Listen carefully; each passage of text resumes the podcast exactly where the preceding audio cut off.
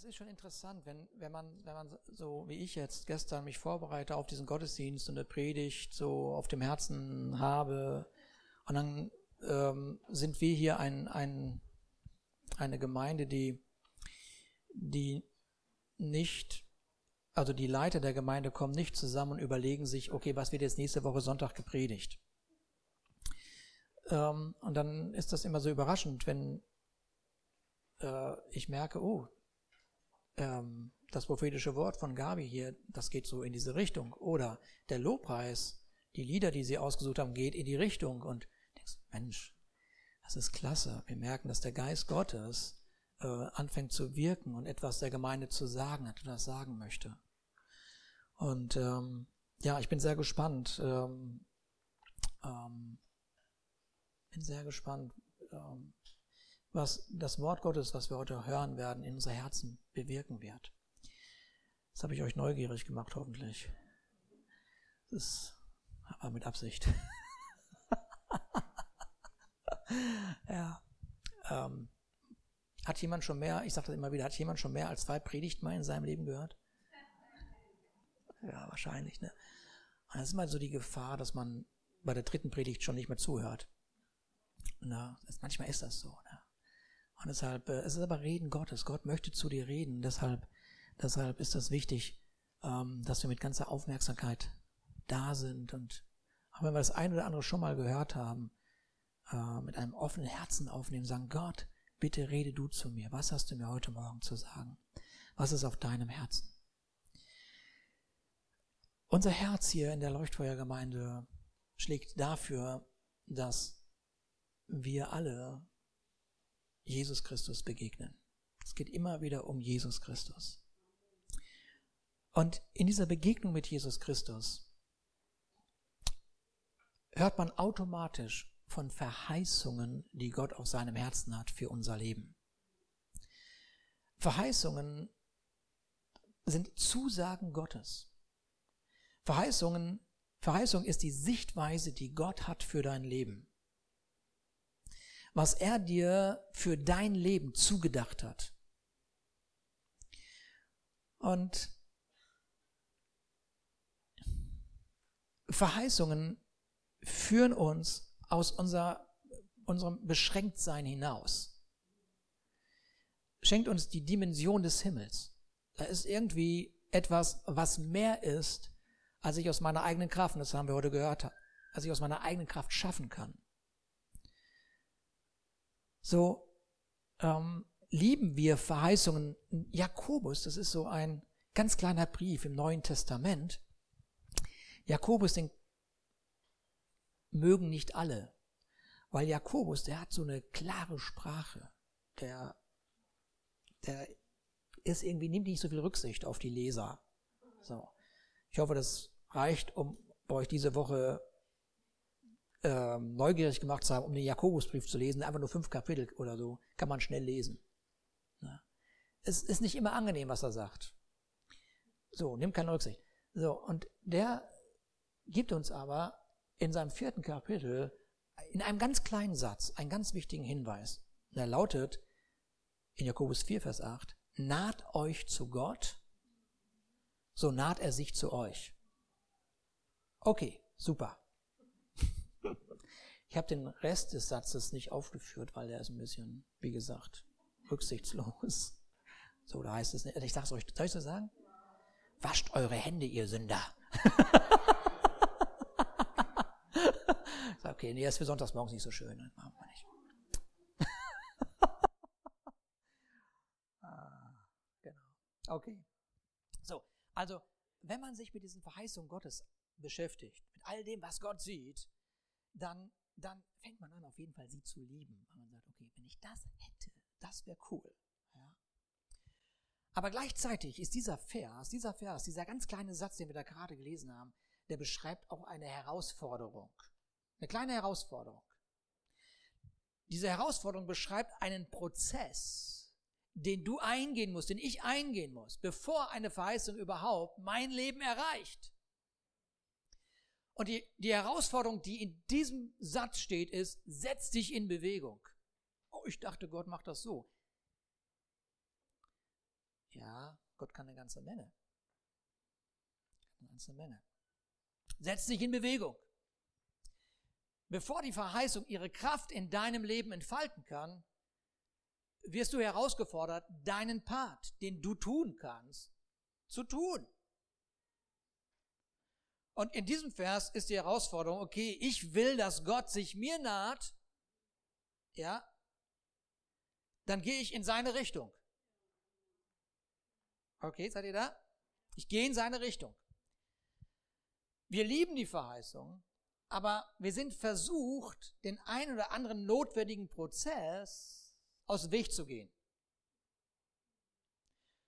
So, Gott, du hast mir doch Frieden verheißen für mein Leben. Das ist eine Verheißung, Frieden für dein Leben. Der Prozess, Frieden zu erleben in seinem Leben, ist ganz einfach. Erstens, sich Gott nahen. Das ist die erste Geschichte. Zweitens, seinen Frieden für dein Leben annehmen. Das ist die zweite Geschichte. Aber die dritte Geschichte steht in Römer 12, auch einem schönen Brief im Neuen Testament, Römer 12, Vers 18. Das ist die dritte Geschichte. Ah, Mist. Muss das da unbedingt in der Bibel stehen? Wieso ich? Das kann doch Gott machen. Ist möglich. So viel an euch liegt, an mir liegt gar nichts. Doch, ist möglich, so viel an dir liegt, ja, so, viel, so habt mit allen Menschen Frieden. Das heißt, ich bin in einem Prozess. Ich bin in einem Prozess. Ich habe eine Verantwortung.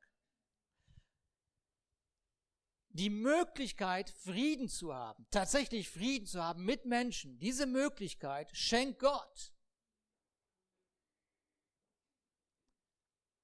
Aber wird durch dich freigesetzt.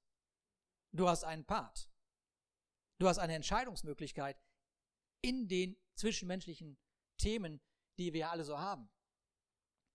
Und so Prozesse fordern uns heraus, fordern ein verändertes Denken, fordern vielleicht sogar dieses blöde Wort Disziplin, ja, fordern vielleicht auch Verantwortung zu übernehmen, das nicht einfach so über sich hereinstürzen lassen.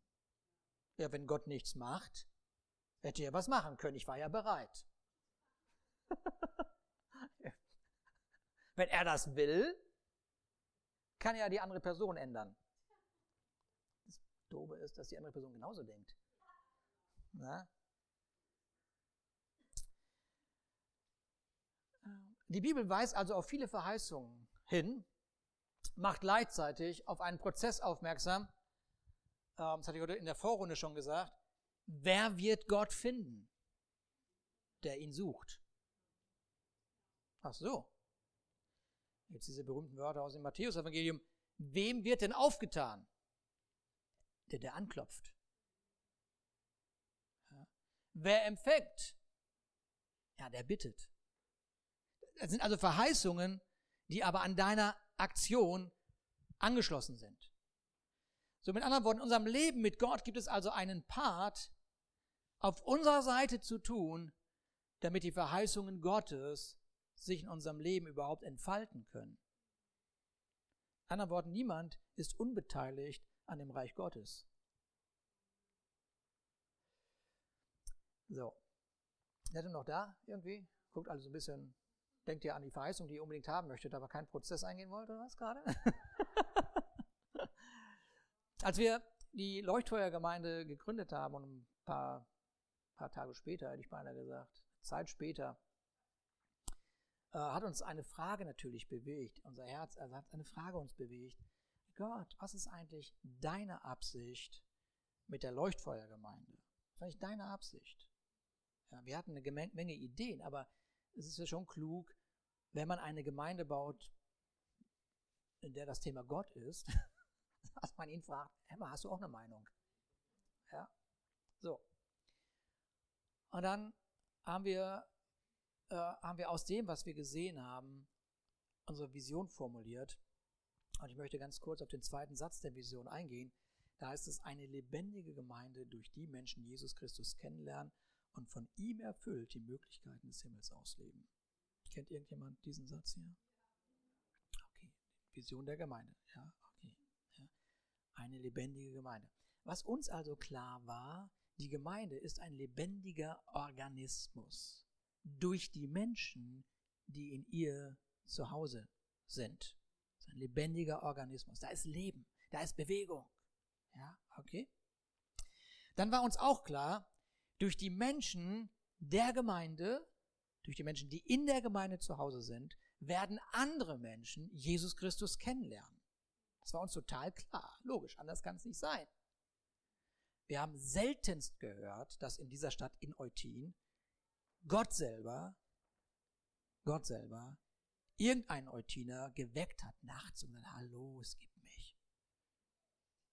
Also war uns klar, wenn, wenn Menschen begegnet werden soll, dann muss es eine wache Person geben. Ja, die hier zu Hause ist. Und dann war uns auch klar, dass in der Begegnung mit Jesus eine Berührung mit dem Himmel stattfinden wird. Und dann ist uns auch klar geworden, die Berührung mit Jesus erfüllt, erfüllt diese Person mit dem Himmel. Und das hat uns so berührt und so begeistert. Also haben wir gesagt, da haben wir eine Verheißung, diese Gemeinde hat eine Verheißung. Und die Verheißung ist, dass diese Stadt erfüllt sein wird mit Menschen, die die Möglichkeiten des Himmels leben werden. Wir, wir, wir sind total berührt und begeistert davon, wenn wir über unsere Stadt nachdenken, dass dieses Haus diese Verheißung erleben wird, sehen wird. So. Und dann wir losgelegt und dann kam der Prozess. und dann kam der Prozess. Mann, Mist. Dann kam der Prozess. Um Menschen erreichen zu können, muss man ihnen begegnen. Ach so, ich dachte, das geht einfach alleine. Nein. Geht nicht von alleine. Das bedeutet, dass wenn wir diese Vision umarmen und Ja sagen und sagen, jawohl, das will ich sehen, ich möchte, dass Menschen, Menschen Jesus erleben, wenn wir das umarmen und Ja sagen, dann werden wir feststellen, dass jeder Bereich in diesem Haus notwendig ist, damit das überhaupt stattfinden kann. Dann werden wir feststellen, okay, so ein Sonntagsmorgensgottesdienst, wo wir alle Gäste ganz herzlich willkommen heißen, wo wir uns willkommen heißen, braucht einen Dienst wie im Kinderbereich. Geht nicht anders. Ja, geht gar nicht anders. Weil wir Familien hier herzlich willkommen heißen wollen. Weil wir Eltern einen Raum bieten wollen, wo wir sie unterstützen in ihrer Erziehung, Kindern Gott äh, nahbar zu machen. Wir, wir, wir, wir, wir lieben es, Gäste willkommen zu heißen, uns willkommen zu heißen durch den wunderbaren Kaffee, den wir hier haben. Ja, okay. Wir, wir, wir lieben es. Ich habe heute Morgen habe ich habe ich da an dem da in diesem wie nennt man das noch da in dem Glas da Vitrine genau in der Vitrine da habe ich so ein Teilchen gesehen. So ein, ich weiß nicht, kennst du das? Du gehst irgendwo vorbei und denkst, nein. und dann ist doch egal. und dann hat der Wilfried, der hat meinen Blick gesehen. So, der muss wirklich irgendwie so gewesen sein, dass, dass er sagte, ich gebe dir einen Ausruben. Oder nö, nur die Hälfte, Wilfried, nur die Hälfte. Aber das war richtig, richtig, richtig super lecker, muss ich sagen, dieses Teilchen, muss ich mir merken. So, also nächste Woche bin ich der Erste. wir lieben es, unseren Gästen und uns mit, mit so einer Gabe zu dienen. Ja, wir lieben es. Wir, wir, wir brauchen Lobpreis, wir brauchen Menschen, die mit dieser Gabe uns den Raum schaffen, Gott den Raum schaffen, wieder hineingehen dürfen. Und damit sind wir als Gemeinde in einem andauernden Prozess einen andauernden Prozess. Der, der geht immer weiter. Wir werden nie fertig sein. Das ist auch so eine Sache, die kann einen ärgern. Oder aber die kann einen herausfordern und sagen, Gott sei Dank wird das nie langweilig. Das wird immer, das wird immer weitergehen. Es werden immer mehr Menschen werden, es werden immer mehr Leute kommen, es werden immer mehr Menschen Interesse haben an Gott, weil eine Gemeinde in der Bewegung attraktiv ist. Seid, seid ihr da? Okay. Und, und wir haben beschlossen, in Bewegung zu bleiben.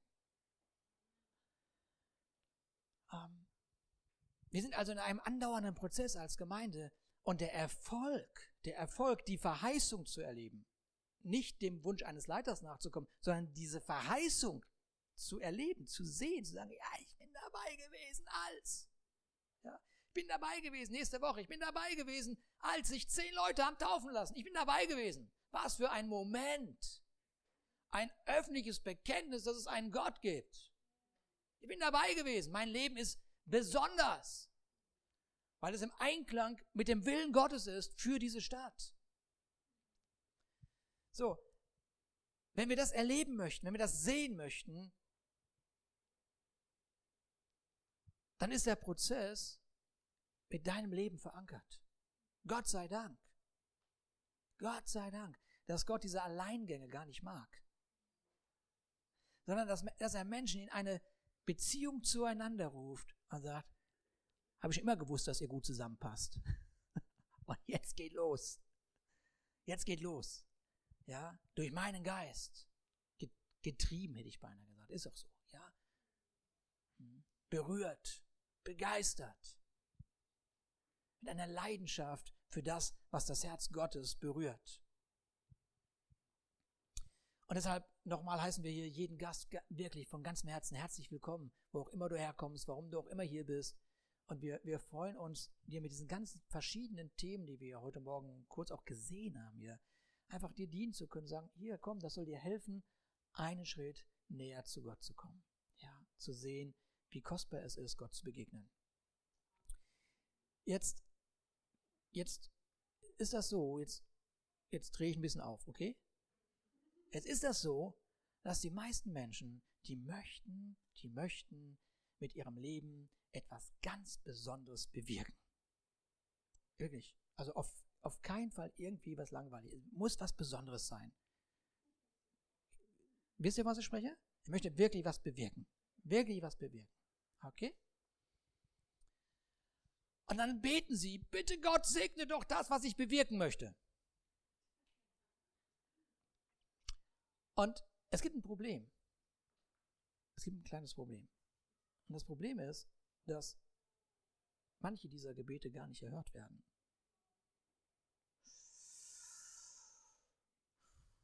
Warum nicht? Weil Gott die ganze Zeit sagt, mach doch bei dem mit, was ich schon längst segne. Seid ihr da? Mach doch bei dem mit, was ich schon längst gesegnet habe. Dann wird dein Leben besonders werden. Werd doch Teil von dem, was ich am Segnen bin. Wo ist denn das, was ist denn daran so kompliziert? Gott ruft immer in Gemeinschaft. Diese, diese gesegneten Alleingänge. Okay die sind manchmal nicht so gesund, weil wir einander brauchen, weil wir einander diese Ergänzung brauchen, weil Gott immer in Gemeinschaft ruft und sagt, hör mal, du brauchst den anderen. Den merke ich aber nicht. Ja, schön. Dann müssen wir da mal durch. Wie war das mit Frieden? Willst Frieden haben? Soweit es an euch liegt. Der andere muss den Schritt machen. Seht ihr diesen, diesen Prozess, den, den Gott uns äh, zugedacht hat? Okay, du möchtest was Besonderes mit deinem Leben erleben. Äh, und es könnte sein, dass Gott in unmittelbarer Umgebung schon etwas so sehr segnet, dass du klug wärst, wenn du dich einfach da reinklingst, reinschmeißt. Ja, damit dein Leben was Besonderes wird. Und du nicht nach 20 Jahren Gebet enttäuscht bist von Gott, dass er dein Gebet nicht erhört. Okay? Ähm, die Bibel ist nicht nur ein Buch, in dem wir von Verheißungen und Lebensbestimmungen hören. Es ist auch ein Buch, in dem wir die Geschichten von Menschen lesen, die in ihrem Leben Entscheidungen getroffen haben. Entscheidungen getroffen haben, um was? Um die Verheißung Gottes für ihr Leben, für das Leben ihrer Ehe, für das Familienleben, für das Leben auf der Arbeit, ja, zu empfangen. Weil Gott in jedem Gesellschaftsbereich, dem wir konfrontiert sind, in dem wir leben, eine Verheißung hat. Er hat immer mehr.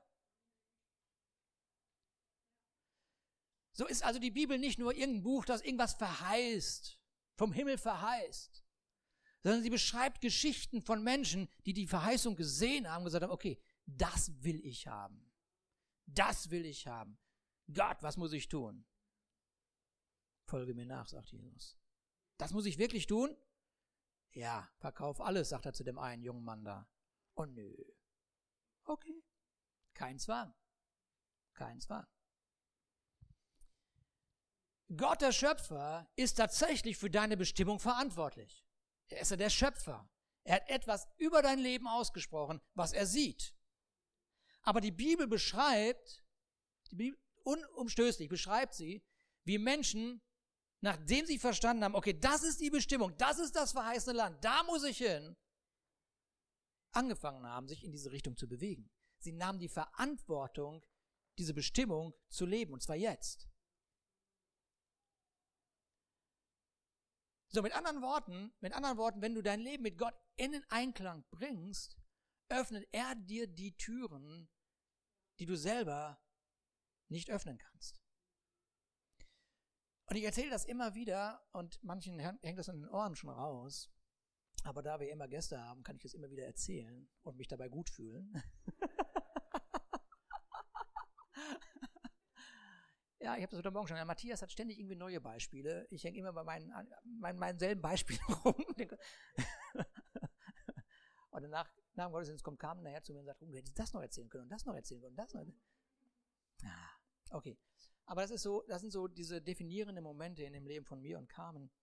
Seht, ähm, äh, bevor diese Gemeinde, diese Gemeinde in der Lage war, äh, mich und Carmen anzustellen als Pastoren, habe ich ganz normal in einer großen Firma gearbeitet und ich wusste, dass ich wusste, wir wussten, dass wir wussten, wir müssen reduzieren. Ich muss die Stunden reduzieren. Ich muss Stunden reduzieren. Lange Geschichte, lange Verhandlungen mit Gott. Aber dann, okay, mache ich. Also gehe ich zu dem Abteilungsleiter, dem damaligen Abteilungsleiter und sage ihm, es ist soweit, so und so, das möchte ich machen. Und das Erste, was er mir gesagt hat, war, ja, dann weißt du ja, dass deine Karriere beendet ist hier. Und das ist nicht so schön, wenn man das so hört. Das ist nicht, habe ich nicht mitgerechnet. Ich hatte gedacht, er macht einen Schulterklopfer, bietet mir eine Gehaltserhöhung an. Weil ich war ja im Willen Gottes. Hallo? wenn es einen Gott gibt, na, dann will man ja belohnt werden. Wenn man schon nach einem halben Jahr endlich das tut, was Gott sagt.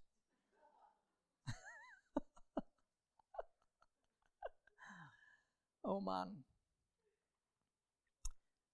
Die Entscheidung, die Entscheidung, die Stunden zu reduzieren, also die, diese Entscheidung war weniger die Stunden zu reduzieren, ja, sondern unter welche Kontrolle lege ich mein Leben?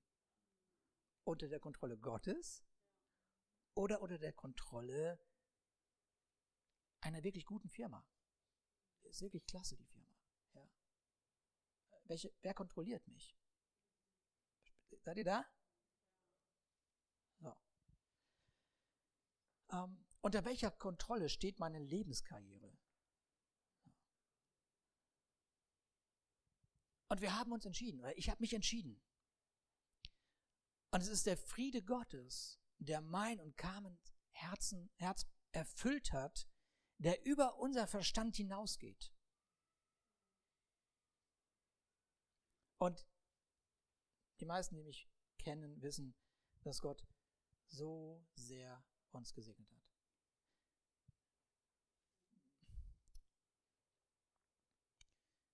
Es war kein so schöner Moment zu hören, deine Karriere ist beendet.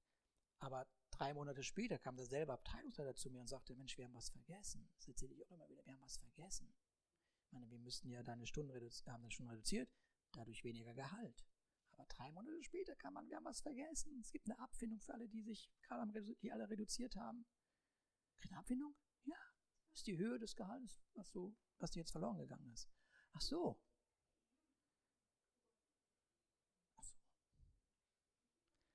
Es war irgendwie erst ein Schritt notwendig, ein Gehorsamschritt notwendig. Ja, hat mir keiner vorher gesagt, pass mal wenn du jetzt aufhörst, wenn du es reduzierst, dann kriegst du eine Abfindung, bla bla bla, dann konnte ich mir das genau ausrechnen und sagen, okay, dann ist das alles gut und so. Nein, ich wusste von nichts. Ja, der, sogar der Abteilungsleiter hat es vergessen. So, also es gibt eine, eine Menge dazu erzählen, aber es ging, es gab einen Frieden in unser Herz, der höher war als unser Verstand. Letzte Woche haben wir das gehört, dass wir die Liebe Gottes nicht mit dem Frieden Gottes verwechseln sollten. Ja, Gott liebt dich ohne Wenn und Aber. Ja, und, und ob ich da jetzt äh, reduziert hätte oder nicht, Gott hätte mich sowieso geliebt. Ja, seine Liebe ist nicht von meinem Gehorsam abhängig. Er liebt mich. Er liebt. Es ist sein, sein Wesen. Aber der Friede, der Friede kam durch ein Gehorsam. Kam durch, ich nahe mich zu Gott. Und so konnte er sich mir mit all dem, was er hat, nahen. Und das hat mich so sehr überrascht, dass ich mir vorgenommen habe, ganz nah bei ihm zu leben, bei ihm zu bleiben und immer wieder in Empfang zu nehmen, was er für mich hat. Ich war also bereit, wir waren bereit, einen Prozess einzugehen, der notwendig war, um den Segen, der über das hinausgegangen ist, was diese Firma mir bieten konnte, in mein Leben gekommen ist. Und ich möchte euch nochmal deutlich sagen, es geht nicht in meinem Leben um, nur um Geld. Es geht darum, dass ich den Segen dieser Gemeinde empfangen habe. Den Segen empfangen habe, dass in der Zeit, wo wir freigesetzt wurden, sich so viele Menschen für Jesus Christus entschieden haben. Das ist eine viel größere Frucht, das ist ein viel größerer Lohn als äh, ein paar hundert Euro im Monat. Seid ihr da?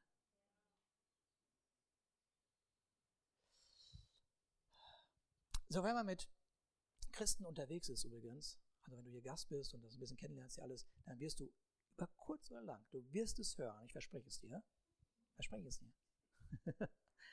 du wirst hören, Gott hat großartige Pläne für dein Leben. hat das schon mal jemand gehört? Machen wir einmal richtig die Hände hoch. Wer, wer hat das schon mal gehört? Alle, alle von uns haben schon gehört. Okay, Gott hat großartige Pläne für dein Leben. So, und gestern, gestern gab es ein, ein ganz tolles Seminar hier von äh, Matthias und Anja durchgeführt. Ich habe schon ganz viel gehört. Äh, genau. Junge, junge Liebe.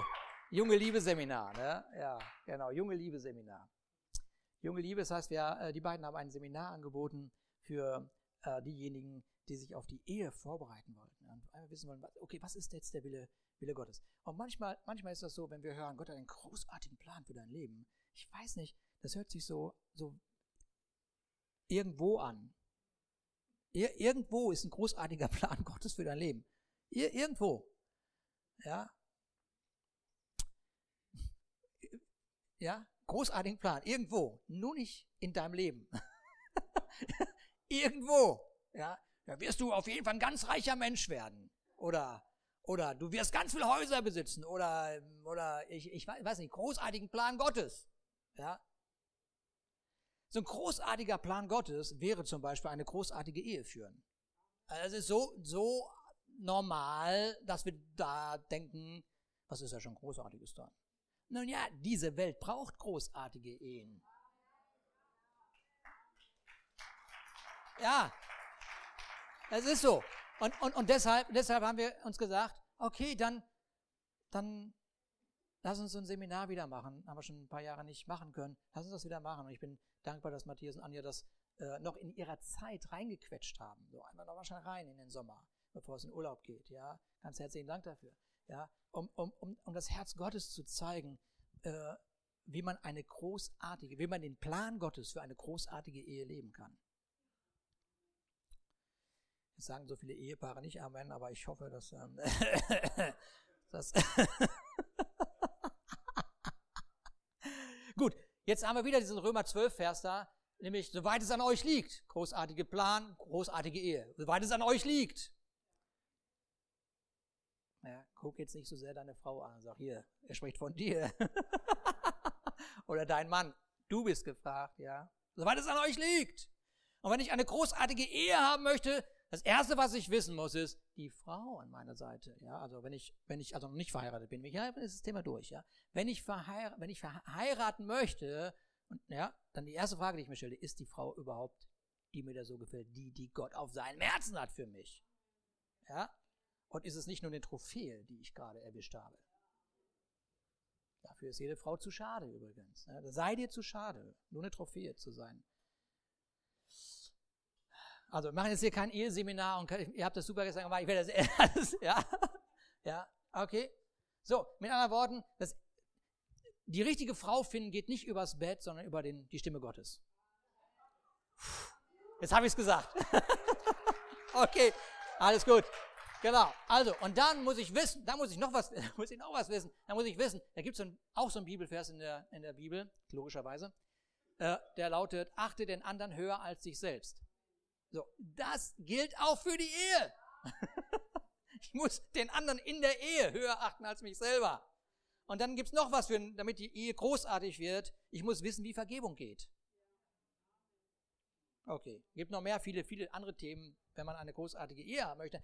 Aber soweit es an euch liegt, der Plan Gottes ist eine großartige Ehe. So, seid ihr noch da? Könnt ihr noch? Noch ein bisschen. Johannes, in Johannes 14 sagt Jesus etwas ganz Wunderbares. Und auch das lieben wir Christen. Wir lieben das, weil das so von einer Verheißung spricht. Da heißt es, wer an mich glaubt, der wird die Werke auch tun, die ich tue und wird größere als diese tun, denn ich gehe zum Vater. Wer liebt diesen Vers? Ja, größere Dinge, größere Werke. Ja, wunderbar. Hm. Wir möchten gerne, Achtung, hört gut zu, wir möchten gerne größere Werke sehen. Aber Jesus sagt hier, tun, Mist. Wenn ich die Bibel schreiben würde, da würde sehen stehen. Lass doch Gott seinen Teil machen. Ja. Hör mal gut zu. Mehr als den Glauben Gottes kannst du gar nicht haben. Aber der Glaube fordert in deinem Leben ein Handeln heraus. Fordert dich heraus, einen Prozess einzugehen. Wir glauben an größere Werke, die Gott tut. Jesus glaubt an größere Werke, die wir tun. Ich habe es schon mal gesagt, und beide warten. Uh. Du zuerst, du zuerst, du zuerst.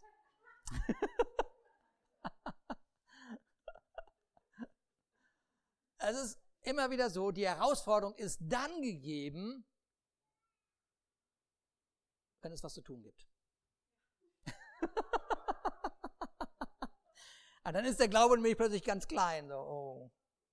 so viel Glauben habe ich nicht. So viel Glauben habe ich nicht, dass durch mein Leben das und das geschieht. Wenn du Teil dieses Hauses bist, ja, Teil dieses Hauses bist, dann bist du gleichzeitig Teil dessen, dass dein Leben an etwas Großartigem beteiligt ist. Okay. So, deshalb, deshalb ist das, ist das tatsächlich so, dass wenn wir unser Leben Jesus Christus anvertraut haben, dass es, dass in dir ein Prozess auch stattfinden muss. Und der wird auch wieder im Römer 12 beschrieben, Vers 2. Da heißt es, stellt euch nicht dieser Welt gleich, sondern ändert euch durch Erneuerung eures Sinnes. Ach so, okay. Es ist nicht so, dass etwas über mich kommt, am nächsten Tag bin ich plötzlich ein frommer Mensch.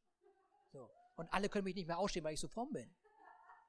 Ja, fromme Menschen mag man meistens nicht. Man mag einfach normale Leute, normal, bitte, bitte normal bleiben, ja. So, ja. Aber mit einem Wert, der die Welt überrascht. Ja, okay, seid ihr da? Okay, also, Norm, bitte, bitte bleib normal. Aber hab klare Werte, die diese Welt überrascht. Die deine, deine Freunde überrascht, die deine Nachbarn überrascht und, und so weiter und so weiter. Wie macht man das? Wie erneuere ich meinen Sinn? Indem ich nicht mehr so über mich denke, dass aus meinem Leben nichts herauskommt, sondern indem ich denke, okay, ich prüfe, was auf mein Leben kommt, ich prüfe die Entscheidung, die ich treffen kann, ja, und stell mir die Frage, was ist eigentlich jetzt hier der Wille Gottes? Was ist der Wille Gottes? Und manchmal weiß man nicht alles sofort. Man weiß nicht alles sofort. Wenn man gerade sein Leben Gott gegeben hat, weiß man nicht alles sofort. Das ist kein Problem. Der Himmel ist dir sowieso offen. Aber, aber, ja, geh den Prozess weiter zu erkennen, was Gott will. Und dieses Haus ist dir dabei eine Hilfe. Dieses Haus ist kein Polizist. Oh, was hast du doch schon wieder gemacht? Nein, dieses Haus, dieses Haus hilft dir, hilft dir, indem du Jesus fokussiert lebst, dass eine Veränderung stattfindet. Ja, und zwar eine gesunde Veränderung. Eine Veränderung, die dich heilt, die dir hilft, die dir endlich Frieden bringt, die endlich und so weiter. Genau. So. Ähm, okay. Das übergehe ich jetzt. ich habe Lust, noch so eine Aussage anzusprechen. Noch so eine Aussage. Es gibt noch so eine schöne Aussage unter, wenn man, wenn man mit Christen unterwegs ist. Ja? Da gibt es so eine Aussage, da haben wir eigentlich schon ein bisschen drüber gesprochen gerade, aber ich will sie nochmal deutlich zum Ausdruck bringen. Die lautet, lass uns doch auf Gott warten.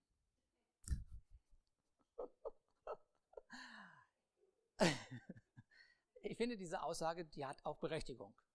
Ja, er hat Berechtigung. Lass uns mal auf Gott warten. Also man möchte wissen, was ist denn der Wille Gottes? Das macht schon Sinn. Es ist also nicht so, dass es verkehrt ist, auf Gott zu warten. Manche rennen einfach los, ja, einfach los. Und, und haben nicht sich Zeit genommen, auf eine Antwort zu warten, die Gott ihnen geben wollte. Okay, deswegen ist das nicht ganz so verkehrt. Okay, das ist wichtig. Aber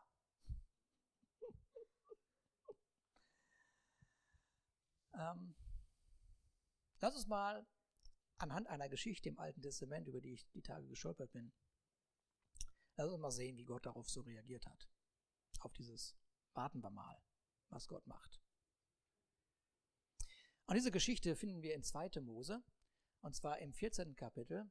Und da lesen wir gerade, das ist gerade so, dieser, die, also der Zusammenhang ist, dass Israel gerade aus dieser ägyptischen Gefangenschaft, Sklaverei befreit worden ist. Und da sind sie glücklich unterwegs und hätten sie ein Navigationsgerät gehabt, hätten sie gewusst, in diese Richtung kommt ein Meer. Ja. Da sie das aber nicht hatten und Gott offensichtlich, Gott offensichtlich das Meer egal war, offensichtlich, weil er ein guter Gott ist, ja, das ist nämlich das Meer, habt ihr eine Lösung für. Aber das wussten sie ja nicht. Ja, gehen sie los. Ohne Navigationsgerät, nur sie folgen Gott. Das ist auch eine Navigation. Also folgen sie, stehen plötzlich vor diesem Meer. Hm. Das war nicht das Problem, das Meer. Im Vergleich zu dem, was hinter ihnen stattgefunden hat. Hinter ihnen war eine Meute von Ägyptern, die sich fest entschieden hatten, aufgrund eines Befehls des Pharaos, die machen wir alle platt. Die machen wir alle tot. Okay, so, in, in dieser Situation, da sind wir jetzt gerade, ja? Und dann heißt es in 2. Mose 14, Vers 10, dass das ganze Volk zu Mose rennt und sagt, als nun der Pharao sich näherte, erhoben die Söhne Israel ihre Augen und siehe, die Ägypter zogen hinter ihnen her. Da fürchteten sich die Söhne Israels sehr und schrien zum Herrn. Und sie sagten zu Mose, sie schrien zum Herrn und sagten zu Mose, manchmal schreit man auch den Leiter an und spricht zu Gott. Das kann auch passieren. Also, aber hier, hier ist wirklich eine Ansprache. Mose, hast du uns deshalb, hast du uns deshalb weggeführt, damit wir in der Wüste sterben? Weil es in Ägypten keine Gräber gab? Das ist auch herrlich, ne? Warum hast du uns das angetan, dass du uns aus Ägypten herausgeführt hast? Ja, Okay, so, jetzt Mose, ganz der Leiter, ganz der Leiter, steht auf, guckt sich alle an, ja, und sagt, fürchtet euch nicht. fürchtet euch nicht, kein Problem. Steht und seht die Rettung des Herrn, die er euch heute bringen wird. Denn die Ägypter, die ihr heute seht, die werdet ihr weiterhin in Ewigkeit nicht mehr sehen. Der Herr wird für euch kämpfen, ihr aber werdet still sein. Okay. Ähm, Mose, was soll man jetzt machen? Still sein. Schreit mich nicht so an. okay, dann bauen wir hier unsere Zelte auf und warten auf Gott. Ganz einfach. Wir sind still. Wir warten auf Gott.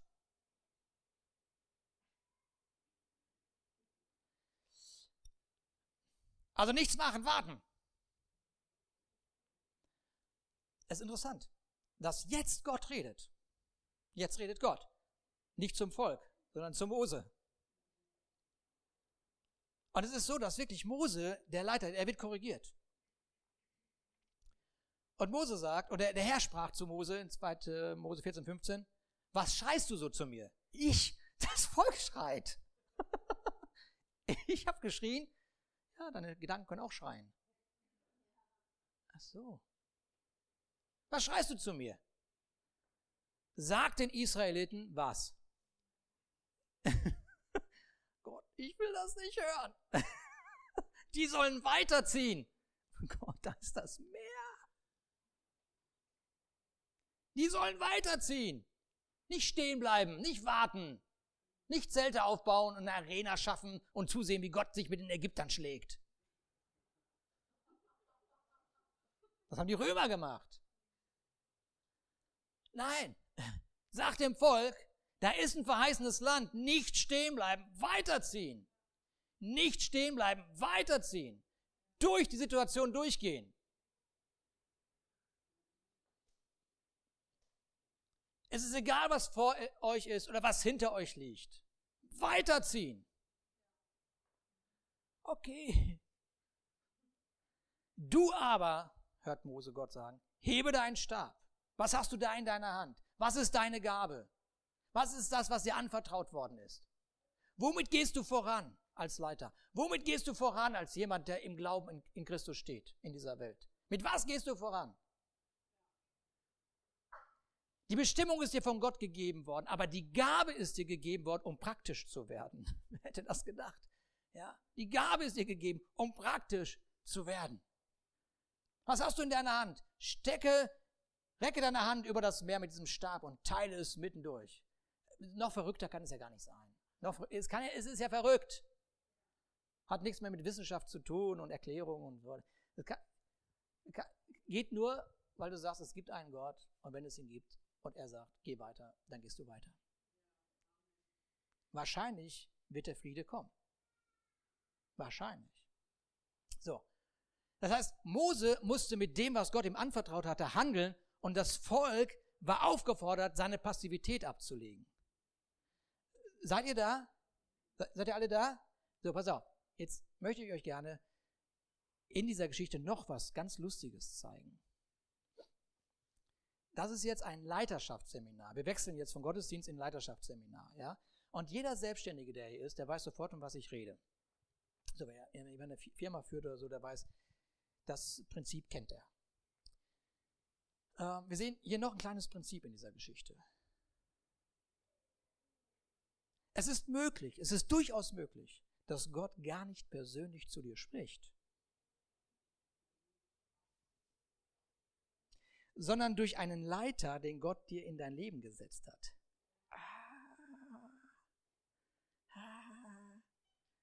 Es ist möglich, dass die Strategie für eine Firma den Mitarbeitern gar nicht gesagt worden ist von Gott, sondern dem, dem Firmeninhaber. Und er sagt einfach, da in die Richtung geht's. Seminar, Leiterschaftsseminar. So, ich will Folgendes sagen, noch nicht einmal der liebe Gott hatte genügend Zeit, jeden Israeliten zu überzeugen, dass er weiterziehen sollte. Ich wusste, Gott hat ein Zeitproblem. Ja? Noch niemals er hatte Zeit, an jedes Zelt klopfen, hör mal, hör mal, schön, dass du jetzt hier bist und so, weißt du, die Ägypter und so. Und ich bin der Meinung, wenn deine Kinder ausgeschlafen sind übrigens und äh, Iss nochmal ordentlich und dann geh doch bitte los. Nein, meine Frau möchte heute Morgen nicht, weißt du Gott. Ne, kannst du vielleicht diese verschieben übermorgen vielleicht? Nein, kann ich nicht, weißt du. Und du kannst dir ja mal Gedanken machen, was du davon hältst. Ich gehe schon mal weiter in das nächste Zelt und ich komme dann nächste Woche wieder und dann können wir überlegen. Ja, okay, Gott geht zum nächsten Zelt, klopft an. Was sagt denn der Nachbar? Ja, der Nachbar will sich noch überlegen. Ah, ich folge, folge dem auch, dem Nachbarn. Ich überlege auch noch mal eine Runde.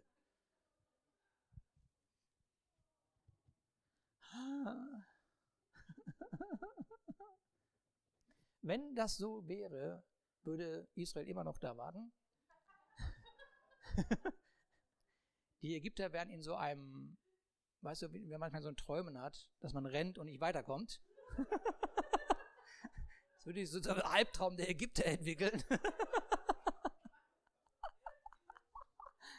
Das Meer wartet die ganze Zeit auf seine Bestimmung, darf sich aber nicht teilen, weil das Volk Gottes wartet, ob es gehorsam sein möchte.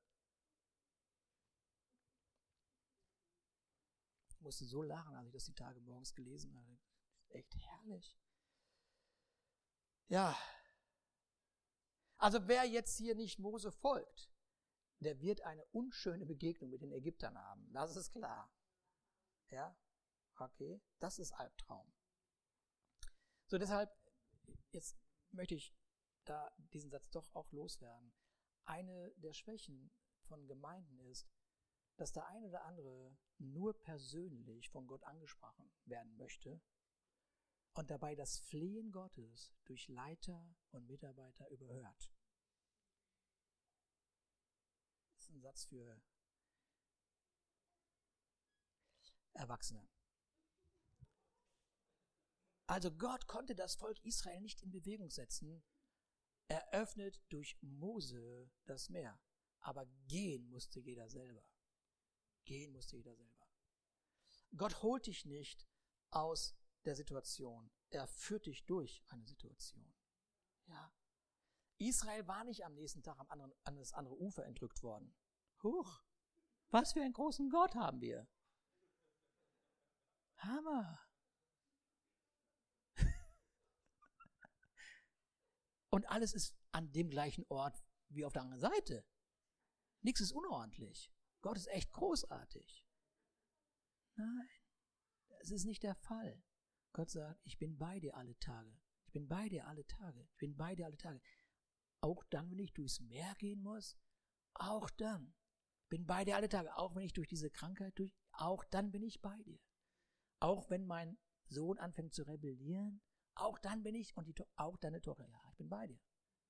Was ist das mit, mit der, auch in deiner Arbeit? Ich bin bei dir. Ich gehe da durch. Bleib in Bewegung. Bleib in Bewegung.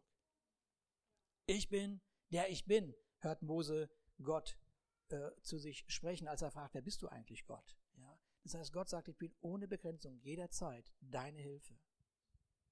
Zum Abschluss, zum Abschluss. Dieser Held David im Alten Testament, dieser König, dieser gewaltige Held, der ist nicht einfach, der, der hat eine Verheißung von Gott bekommen, er wird König sein. So, und er war nicht König von heute auf morgen, sondern er, er ist durch einen Prozess in seinem Leben durchgegangen, der ziemlich heftig war. Viele von euch kennen die Geschichten, so, ja. Und er, er, er ist derjenige, der ausgegrenzt wurde. Er ist derjenige, der verleumdet wurde. Er ist derjenige, der verfolgt wurde und so weiter und so weiter. Man hat nach seinem Leben getrachtet und so weiter und so weiter. Und es gibt diesen gewaltigen Psalm, über den wir schon mal vor zwei Jahren lange geredet haben hier. Und den wollen wir uns nochmal ganz kurz angucken. Geh nochmal hier auf Psalm 23. Da heißt es, ein Psalm Davids. Der Herr ist mein Hirte. Mir wird nichts mangeln. Er weidet mich auf einer grünen Aue und führt mich zu frischem Wasser. Er erquickt meine Seele. Er führt mich auf rechter Straße um seines Namens willen. Er, der Gott. Okay? So. Aber jetzt Jetzt passiert was. Und ob ich schon wanderte im finstern Tal, fürchte ich kein Unglück. Jetzt plötzlich wird es persönlich. Denn du bist bei mir. Denn du bist bei mir. Dein Stecken und dein Stab trösten mich. In dieser, in diesem Tal, in diesem vor dem Meer stehen, in diesem in Bewegung setzen, obwohl alle Umstände dagegen sprechen. Wird Gott so persönlich, so nah, so deutlich, dass David sagt, ich spreche nicht mehr über Gott, ich spreche mit Gott. Und mit ihm gehe ich durch dieses Tal. Mit ihm gehe ich durch diese, diese Situation durch. Die Verheißung Gottes geht mit einem Prozess einher, dem Prozess in Bewegung zu bleiben. Und der Prozess fordert dich auf, dich zu entscheiden, dich zu bewegen in die Richtung, wo Gott eine Tür geöffnet hat für dein Leben, wo du mit deinem Leben teilhaben kannst an dem Plan, den Gott äh, auf seinem Herzen hat. Und es wird Zeit, es wird wirklich Zeit, dass dieses Haus, dass dieses Haus die viel größeren Verheißungen, die Gott ihm verheißen hat, in Empfang nehmen. Es wird Zeit. Es wird Zeit. Gott, Gott, äh, Gott er hat beinahe gesagt, er hat keine Zeit mehr, sich mit viel kleinen Themen so auseinanderzusetzen. Er sagt, es Menschen, ich möchte, dass Menschen berührt werden durch dieses Haus. Ja, ja. Ich, ich, ich, ich freue mich so sehr, dass wir in diesem Jahr wieder bei dem Stadtfest dabei sein können als Gemeinde. Ich finde das so großartig. Ich finde das so großartig. Ja, das ist ganz, ganz, ganz klasse. Letztes Jahr waren wir, glaube ich, mit 80 Leuten dabei als ehrenamtliche Helfer und haben wirklich jeder, ich weiß nicht wie viele Stunden, glaube, man konnte sich einteilen lassen mit Stunden, so vier Stunden, drei Stunden, was weiß ich, ja. Äh, man ist Teil von etwas Großartigem, was Gott schenkt. Ja. So, ich möchte mich bedanken bei, bei wo ist sie, Katja Hofer und bei Claudia, ähm, die, ähm, äh, die äh, Katja hilft ja Claudia so und ist Ansprechpartnerin für uns als Gemeinde. Wenn, wenn du an diesem Großartigen teilnehmen möchtest, das ist okay, ich setze mich in Bewegung, um Menschen, Menschen zu dienen, ja, dann trag dich da irgendwo ein. Ja, wo ist Katja? Wo ist Katja? Draußen? Okay, ja. Ich glaube, am Foyer, äh, im Foyer, am Tresen, hier, ich will mit meinem Leben Geschichte schreiben. Ich will mit meinem Leben Geschichte schreiben. Vier Stunden, kein Problem. Ja, zwei Stunden, kein Problem. Ich will Geschichte schreiben. Ich setze mich in Bewegung, damit die Verheißung Gottes durch dieses Haus zum Ausdruck kommt. Ich bin Teil dessen, was Gott hier geplant hat. Und deshalb sagt der Psalm, der, der, der David, du bereitest vor mir einen Tisch im Angesicht meiner Feinde. Du salzt mein Haupt mit Öl und schenkst mir voll ein. Und dann heißt es zum Abschluss, Gutes und Barmherziges, Herzlichkeit werden mir folgen mein Leben lang. Und logisch, habe ich schon vor zwei Jahren gesagt, als ich darüber gepredigt habe, logisch, ich werde bleiben im Hause des Herrn. Immer da. Amen.